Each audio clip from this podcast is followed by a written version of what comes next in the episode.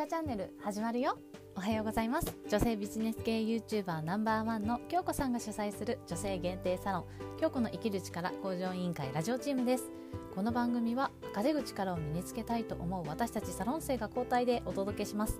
個人で稼ぐ力を模索中のあなたにいい刺激を与えます。あなたに合った働き方稼ぎ方を私たちと一緒に探っていきませんか？本日はトミーがお送りします。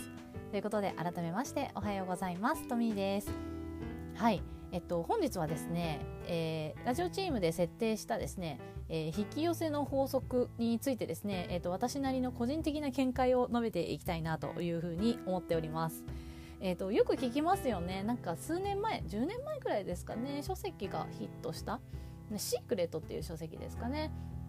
があのヒットしてからさまざ、まな分野で、まあ、言われるようになって、まあ、一部こうスピリチュアルのこう関係の方々も、まあ、おっしゃるようになってこう怪しいみたいな雰囲気も少しまといつつただあそれはこう皆さんがこうなんですかね。こうし信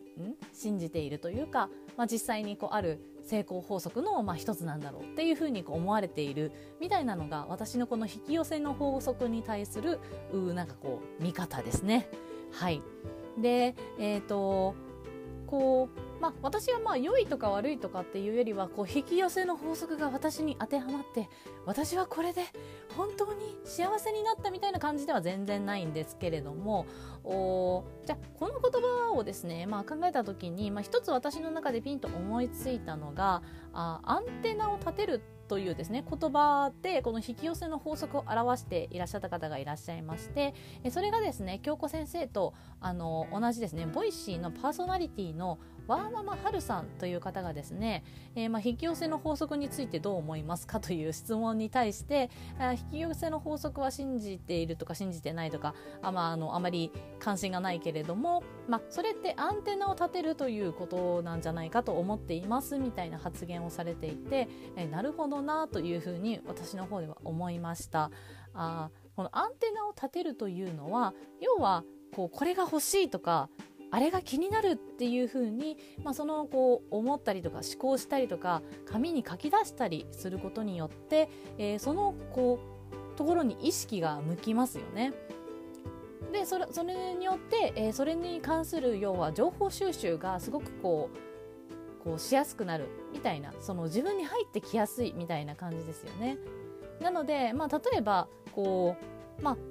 産後のお母さんとかすごく、まあ、良い例だと思うんですけれども今まで全然その何ですかねこう子供に関するニュースとかってあんまり関心にはなかったけど妊娠して出産したとあの途端にこう子供の虐待のニュースとかこう道端で子供が泣いてる様子とかあみたいなこととかがすごくこう気になってやはりその子育てってことに全然こうアンテナが立ってなかったところからアンテナが立つようになるみたいなそこにこう意識が集中することによってその情報収集能力がアップすると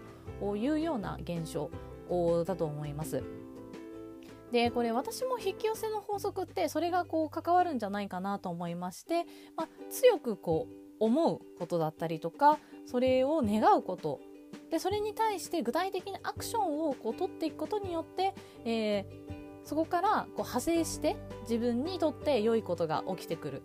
それに関連することが起きてくる。っていうのがこう引き寄せの法則なんじゃないかなというふうに思います。もう少しこう深掘りするとこれはこう俗による、えっと、思考の力と言われるものにもこう、まあ、関連しているんではないかなというふうに私は思っております。まあ、いろんな説があるとは思います。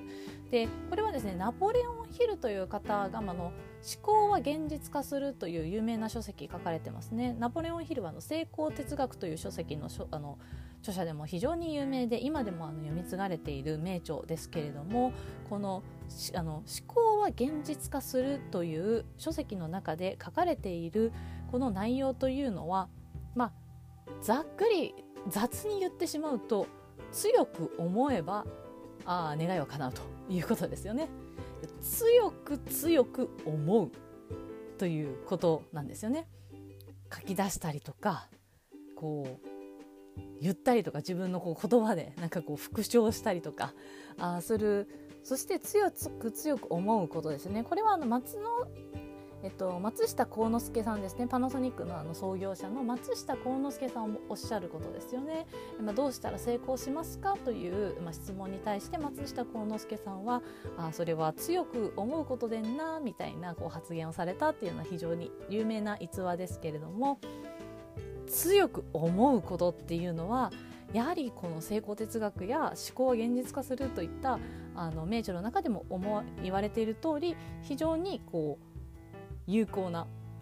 自分の願いを叶えていくという意味で、まあ、有効だと言われてるということですよね。なので、まあ、この思考の力というものが、まあ、このアンテナを立てるということとあとはまず引き寄せの法則に、まあ、こうと同じようなその現象になっているんじゃないかっていうのが私の引き寄せの法則に対する、まあ、理解ですね。はい、いいとか悪いとかっていうことではないんですが、まあ、そういったその何ですかね目に見えないものだけれども自分が強く意識していくことっていうのがやはり目標達成において非常に重要なことなんではないかなというふうに思いましたという話でございました。